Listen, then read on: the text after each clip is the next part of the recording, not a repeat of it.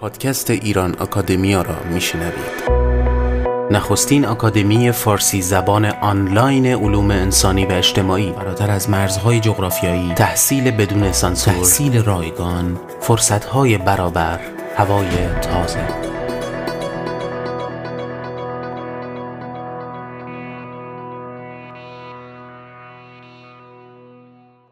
سلام دوستان سجاد سپهری هستم و این اپیزود سی و یکم پادکست ایران اکادمی است.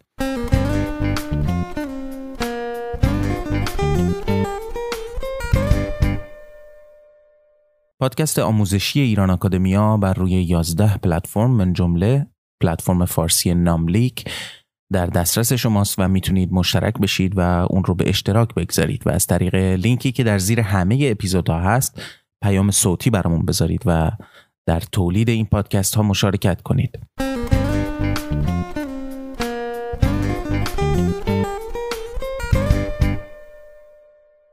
باز هم همچنین به آگاهی شما میرسونم که از کلاس حقوق بشر فراتر از اخبار که تاکنون نزدیک به هزار دانشجو داره دو هفته گذشته و این کلاس رایگان و همگانی که در طول هشت هفته برگزار میشه همچنان نامنویسی می‌کنه اگه دانشجو این کلاس هستید همچنان این فرصت هست که اون رو به سایر دوستانتون و آشنایانتون معرفی کنید و کلاس رو به اشتراک بگذارید لینک های مفید در زیر همین اپیزود قرار داده شدن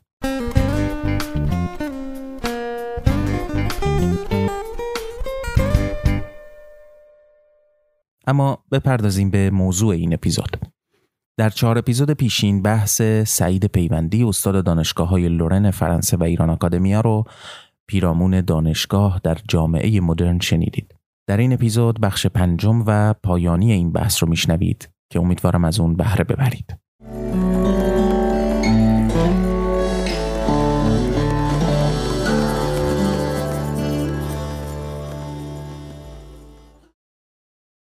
مجموعه بحث هایی که من در طول چند هفته گذشته ارائه کردم و ادامه داره درباره کارکرد دانشگاه در جامعه مدرن هست و همینطور اهمیتی که آزادی های آکادمیک استقلال دانشگاه دارند برای پیشرفت علم برای پیشرفت جامعه و توسعه همه جانبه پژوهش و دانش در هر جامعه هدف اصلی این بحث اینه که شرایط ایران دانشگاه های ایران به خصوص در موقعیت فعلی مقایسه بشه با وضعیت دانشگاه های کشورهای دیگه و یک ارزیابی صورت بگیره از وضعیت دانشگاه ها در ایران. در گفتارهای پیش ابتدا اشاره شد به اهمیت و معنای عدم دخالت دولت و نهادهای قدرت در آموزش و پژوهش دانشگاهی به عنوان یک سنت و اصل تاریخی به عنوان یک ارزش مرکزی در دانشگاه و به خصوص اینکه این عدم دخالت دولت به خصوص در این راستا مهم هست که یه دولت ممکنه که هزینه های دانشگاه رو تأمین بکنه یه دولت ممکنه که بخش مهمی از بودجه دانشگاه رو بده ولی همزمان به خاطر اینی که یک دولت سیاست یک کشور را در دست داره یا پول دانشگاه را میده حق نداره در در حقیقت در فعالیت های علمی دانشگاه دخالت بکنه و به دانشگاه بگه چگونه فکر کن چه تحقیقاتی رو انجام بده چه تحقیقاتی رو انجام نده. استاد دانشجویی رو به خاطر فکرش مورد فشار قرار بده یا از دانشگاه اخراج بکنه.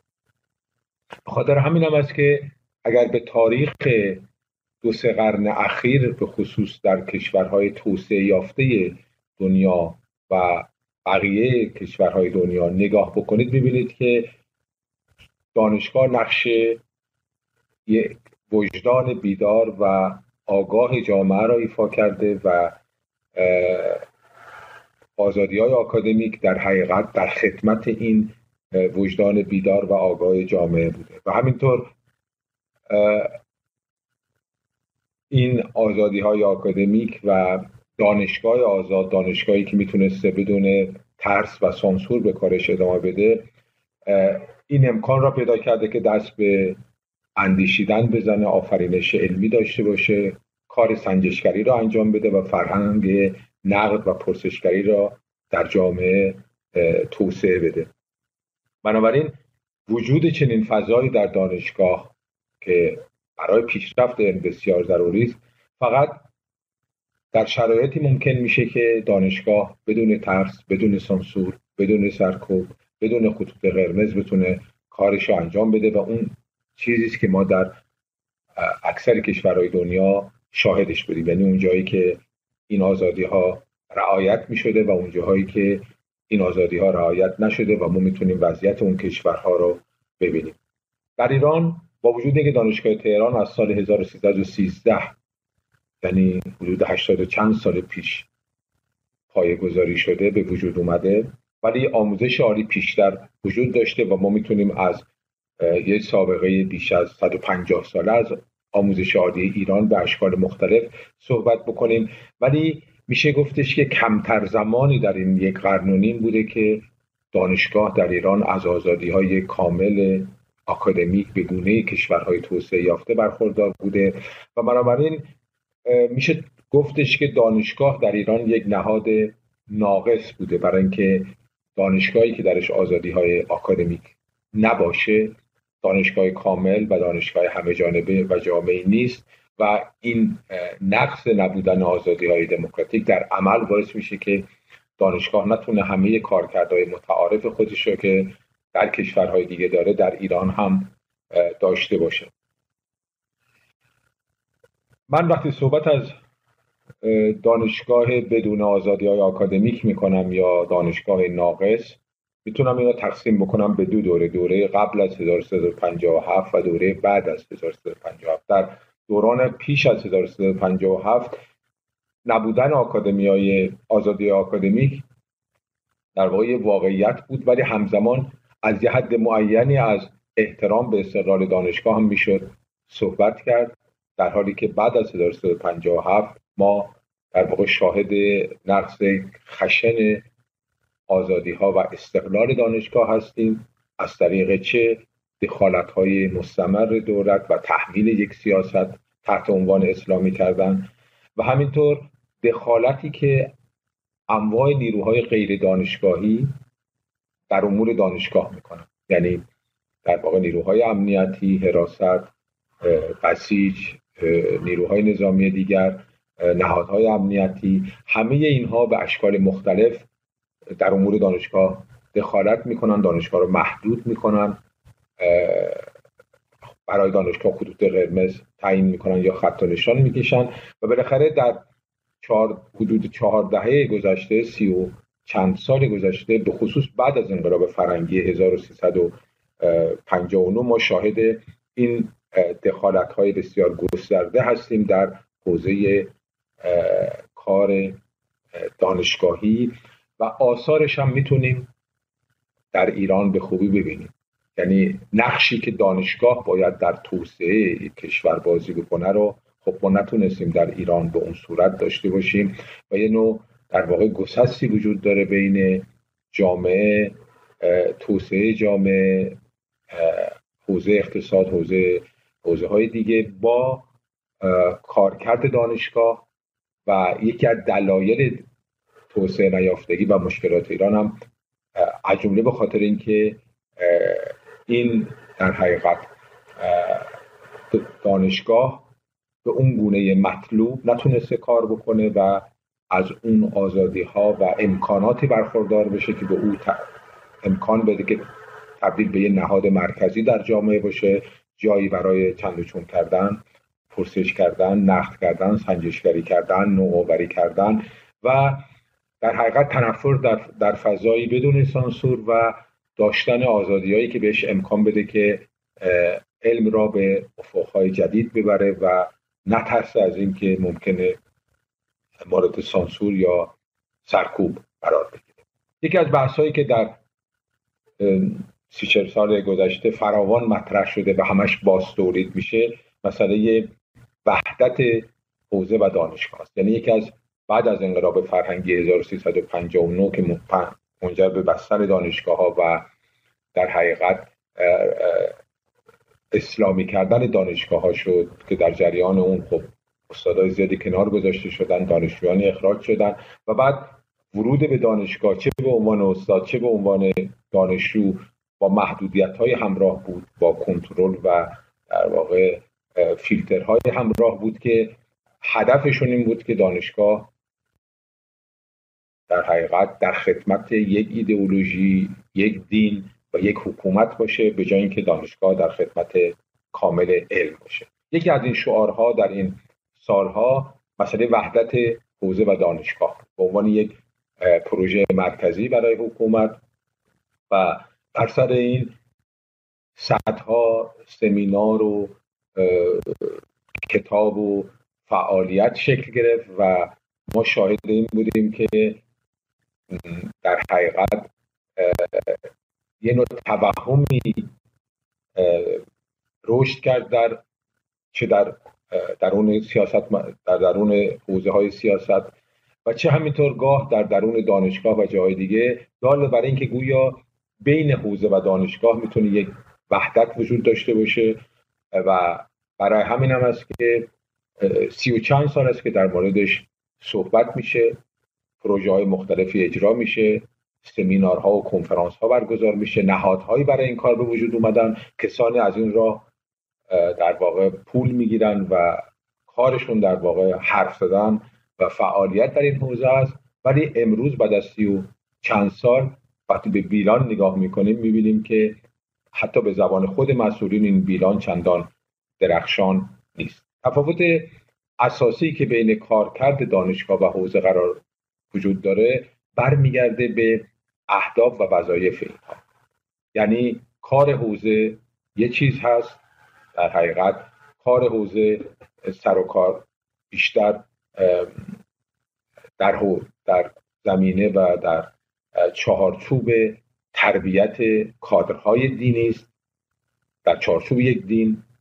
در حالی که کار دانشگاه عبارت است از گسترش دادن مرزهای دانش پژوهش کردن اندیشیدن بدون خطوط قرمز و در حقیقت زمینی فکر کردن و برای این دنیا کادر و نیروی انسانی و پژوهشگر تربیت کردن. اگر به تجربه های کشورهای دیگه هم برگردیم ما این تفکیک را به راحتی می‌بینیم. یعنی در کشورهای دیگه هم تربیت کادرهای مذهبی که قرار مبلغ مذهبی بشن و برن در مسجد و کلیسا و جاهای دیگه تبلیغ یک مذهب را بکنن مردم را ارشاد بکنن این با تربیت یک فیزیکدان جامعه شناس و روانشناس بسیار متفاوته. برای اینکه جامعه شناس فیزیکدان روانشناس یا طبیب باید بتونه بدون خطوط قرمز فکر بکنه باید بتونه تحقیق بکنه و با فکر باز و با اندیشه انتقادی بتونه به سراغ مسائل علمی مسائل جامعه بره و به بار دیگر اینها در واقع با علوم زمینی کار دارن با علومی که قابل رد هستن با علومی که دائم مورد بحث و تحقیق و چند و چون قرار می‌گیرن در حالی که در حوزه ها از دانشی صحبت میشه که مقدسه و کسی در مورد چند چون نمی‌تونه کنه. به خاطر همین هم این دو حوزه به خاطر وظایفشون بسیار متفاوته و در کشورهای دیگه این تفکیک به درستی انجام شده. یعنی ما در اگر هم در دانشگاه برای مثال رشته الهیات داریم یا خداشناسی داریم این رشته ها کار دانشگاهی می‌کنن ولی خیلی کمتر وظیفهشون برای مثال تربیت کشیش هست. و به خاطر همینم تفکیک این دو حوزه باعث شده که در دانشگاه در مورد دین در مورد مسائل دینی بحث بشه. از دیدگاه تاریخی جامعه شناسی دینی در حقیقت خداشناسی یا الهیات. ولی کار دانشگاه کار حوزه نباشه. پرسشی که خب در این سالها در ایران مطرح بوده اینه که دانشگاه چه چیزی می‌تونه از حوزه بگیره؟ یعنی حوزه چه چیزی داره به دانشگاه بده؟ حوزه صدها سال پیش از دانشگاه کنونی ایران وجود داشته شخصیت های خودش داشته چهره های خودش داشته در طول این تاریخ. افرادی مثل محمد باقر مجلسی شیخ توسی صاحب جوار یا دهها شخصیت دیگه ای که اینها همشون در حوزه دین نوشتن و تفسیر کردن و متون مقدس رو تفسیر کردن. ولی اینها در واقع با مسائل جامعه زیاد همیشه کار نداشتن و در همون حوزه دین باقی موندن. برای همینم هیچ کمکی به وجود اومدن دانشگاه و آموزش عالی مدرن در ایران نکردن. این دانشگاه عالی جدید رو ما با نگاه به تجربه کشورهای دیگه درست کردیم و حوزه علمی خیلی کم در این راه کمک کردن و حتی سنگ اندازی کردن در به وجود آمدنشون در اگر به تاریخ آموزش جدید در ایران نگاه بکنیم. بنابراین میشه گفتش که کار حوزه علمیه کار کار بر روی متون آسمانی متون اسطوره‌ای است که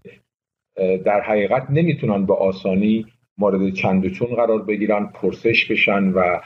احتمالا زیر علامت سوال برن. کسی از در حوزه علمیه نمیاد روایات و احادیث را زیر علامت سوال ببره یا قرآن را به صورت سنجشگرانه نقد بکنه. همونجوری که در مدارس مشابه مسیحیت یا یهودیان یا ادیان دیگه هم چنین کاری صورت می‌گیره. برای اینکه کار این مراکز بیشتر در حقیقت فرا گرفتن این و انتقال اون به نسلهای دیگر و تبلیغ دینی است. در حالی که چنین کاری چنین در واقع باستولید علمی که وجود داره و علمی که نمی‌تونه مورد پرسش قرار بگیره دانشی که نمی‌تونه چند و چون بشه در موردش به هیچ وجه با روح و وظیفه دانشگاه همخوان نیست. و اگرم به تاریخ حوزه علمیه برگردیم می‌بینیم که هر کسی که خواست از اون چارچوب های قبول شده و هنجاری حوزه پاشا اونورتر بذاره ما با تکفیر و برخورد با اون رو به رو بودیم و به خاطر همینم هیچ جریان انتقادی جدی هیچ وقت در حوزه به وجود نمیاد. هیچ برخورد فکری گسترده و همراه با گرایش های مختلفی در حوزه به وجود نمیاد در حالی که شما اگر به سراغ جامعه شناسی برید روانشناسی برید تاریخ علوم سیاسی هر کدوم از رشته های علوم انسانی و اجتماعی حالا من از علم علوم دقیقه صحبت نمی کنم مثل فیزیک شیمی می‌بینید که در اونجا شاخه های مختلف وجود داره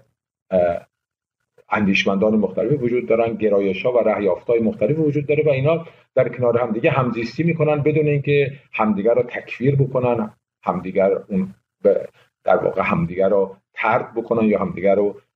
از بین ببرن. در حالی که حوزه ها میبایسته کم و بیش در یه چارچوبی بمونن با یه سری اختلافات ولی اساسا چیزی در مخالفت با هدف ها و وظیفه اصلیشون که کار بر روی متون دینی و مقدسه انجام ندن. و زیر علامت سوال نبردن در واقع اسطوره ها باورهای دینی که وجود داره این باعث میشه که حوزه تفکر و اندیشه در حوزه ها هم همونجوری که در ها پیش ما شاهدش بودیم در تمام آثاری که در حوزه امروز تدریس میشه می‌تونیم بخونیم. یعنی از کارهای شهید ثانی علامه هلدی شیخ توسی محمد باقر مجلسی انصاری یا کتاب های اصلی که در حوزه تدریس میشه می‌بینیم که این کتاب ها همشون تفسیر می‌کنن آنچه که وجود داشته ولی هیچ وقت به دنبال دانش جدید و بازخانی این باورها نمیرن. یعنی هیچ کس نمیره تحقیق بکنه که آیا واقعه کربلا به همون گونه که شب و روز گفته میشه اتفاق افتاده برای امام حسین یا برای مثال این بیانی که از اون وجود داره دقیق نیست. احتمالا درش کاستی های وجودی زیادی وجود داره. یا در تمام این کتبی که تدریس میشه بارها بارها از روایات از احادیث صحبت میشه ولی هیچ کس در مورد اینا هیچ تحقیقی انجام نمیده که آیا بالاخره اینا درستن آیا اون کسایی که نقل کردن سینه به سینه در طول نسل ها آیا درست نقل کردن آیا اقراق یا تفسیر اضافی نکردن هیچ کس در مورد اینها زیاد چند و چون نمی‌کنه چون اینها به عنوان واقعیت های حقیقت های ابدی پذیرفته میشن و کسی حق نداره که در موردشون خیلی حرف بزنه. ما بنابراین به خاطر همین هم است که حوزه به راحتی می‌تونه کسانی که پا را از این چارچوب فراتر بذارن تکفیر بکنه اخراج بکنه ممنوع منبر بکنه ممنوع تدریس بکنه. شما تعداد کسانی که در چهل سال گذشته حوزه را ترک کردن به زندان افتادن به خارج از کشور رفتن ممنوع تدریس شدن رو در نظر بگیرید در حوزه ها ببینید چه شخصیت های مهمی مجبور شدن که حوزه رو ترک کنن یا کاری در حوزه نداشته باشن یا به صورت بسیار محدود کار کنن به خاطر اینکه حرفشون با حرف دولت یکی نبوده دولتی که دینی هست و یا اینی که خواستن از اون چیزهایی که سنتا در حوزه می‌گفته فراتر برن ما می‌تونیم بیشتر در, در ایران از تاثیر دانشگاه بر روی حوزه صحبت کنیم. یعنی اگر منصف باشیم و ببینیم که اون چی که امروز در حوزه ها میگذره آورد برای مثال تدریس زبان انگلیسی تدریس کامپیوتر به وجود آوردن حتی نظام درسی که شبیه دانشگاه این دانشگاه بوده که بیشتر رو حوزه تاثیر گذاشته تا اینکه حوزه بتونه یه دستاوردی برای دانشگاه داشته باشه. به نظر من اگر برگردیم به آخر بحث در مورد اینکه خب ما چهل سال تلاش کردیم که علوم را انسانی بکنیم علوم انسانی را اسلامی بکنیم و به خصوص از دانشگاه بخوایم که به یه شیوه معینی فکر کنه و دنبال رو و مطیع یک دولت و یک ایدئولوژی باشه. خب این لطمات بزرگی به علم در ایران زده به توسعه یافتگی در ایران زده و کافیه که ما ایران رو مقایسه بکنیم با کشورهایی که درشون دانشگاه از آزادی های بسیار زیادی برخورداره تا این در حقیقت تفاوت را به راحتی بتونیم ببینیم. بنابراین اون چی که در ایران مشاهدش هست یعنی توسعه نیافتگی. یعنی در حقیقت علوم انسانی بسیار ضعیف و علوم انسانی که قادر به زدن حرفهاش نیست و به خاطر دینی شدن و اسلامی شدن و یا نظارت دولتی که درش وجود داره در عمل نمی‌تونه اون در واقع بار و پر بزنه همون گونه ای که این رشته ها در کشورهای دیگه در کشورهای جامعه باز و دموکراتیک کار می‌کنن. در نتیجه ما هم دچار توسعه نیافتگی هستیم و همین که با پدیده سر کار داریم که به اقتصاد جامعه و نیروی انسانی ما صدمات جبران ناپذیری زده یعنی فرار مرزها و رفتن بسیاری از نخبگان از ایران برای اینکه فضای دانشگاهی برای کار مساعد نیست. یعنی حتی اگر کسی در دانشگاه ایران شروع به پیشرفت بکنه زمانی در محدودیت قرار می‌گیره زمانی تحت فشار هست امنیت شغلی نداره و تنفس در این فضا براش مشکل میشه و ناچار میشه که به سراغ دانشگاه هایی بره که این مشکلات را ندارن. بنابراین ما اگر خلاصه کنیم می‌تونیم بگیم که دولت دولت ها در طول دهه های گذشته همیشه استقلال و آزادی های استقلال دانشگاه و آزادی های آکادمیک رو بهش بی کردن زیر پا گذاشتن و در چهل سال گذشته این به بالاترین حد خودش رسیده و به خاطر همین هم دانشگاه ایران همون کیفیت و همون توانایی که دانشگاه های دیگه در دنیا دارن رو ندارن. امروز هم اگر ما بخوایم راه را برای توسعه آینده ایران بازتر بکنیم اگر بخوایم دانشگاه رو در خدمت توسعه واقعی ایران در خدمت محیط زیست ایران اقتصاد صنعت کشاورزی و جامعه ایران و مسائل جامعه ایران قرار بدیم. باید بتونیم دانشگاهی داشته باشیم که آزادی فکر کردن داشته باشه بتونه در مورد همه چیز چندشون بکنه استقلال داشته باشه دولت حراست نهادهای مذهبی امامان جمعه و تمام افرادی که هیچ ربطی به دانشگاه ندارن در امور دانشگاه و در امور پژوهش و آموزش دخالت نکنن این یه دستاورد تاریخی برای دانشگاه است که در ایران به صورت خشنی متاسفانه نقض میشه. و اگر بخوایم همونجوری گفتم با به طرف جامعه متفاوتی بریم که درش اندیشه مدرن بازاندیشی در مورد مسائل جامعه سنجشگری توانایی فکر کردن در مورد مشکلات جامعه به طور واقعی رو برگردونیم به دانشگاه و این قدرت رو به دانشگاه بدیم ما باید دانشگاه دیگه ای داشته باشیم که به گونه دیگری در جامعه ما کار بکنه. سیاسیون در کار دانشگاه دخالت نکنن روحانیون در کار دانشگاه دخالت نکنن. نهادهای غیر مسئول امنیتی حراست و نظامی در کار دانشگاه دخالت نکنن و این را می‌توان از گام های بسیار کوچک شروع کرد مانند اینکه رئیس دانشگاه را نه وزارت علوم تعیین بکنه نه امام جمعه بلکه رئیس دانشگاه را دانشگاهیان انتخاب بکنن. استخدام استاد و دانشجو و گرفتن دانشجو فقط بر عهده دانشگاه باشه و هیچ فیلتر ایدئولوژیک و هیچ محدودیت و چارچوب ایدئولوژیک وجود نداشته باشه.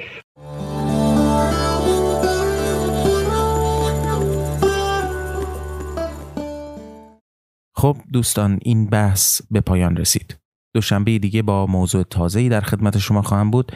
کلاس های آکادمیکس رو از دست ندید و به دوستانتون معرفی کنید.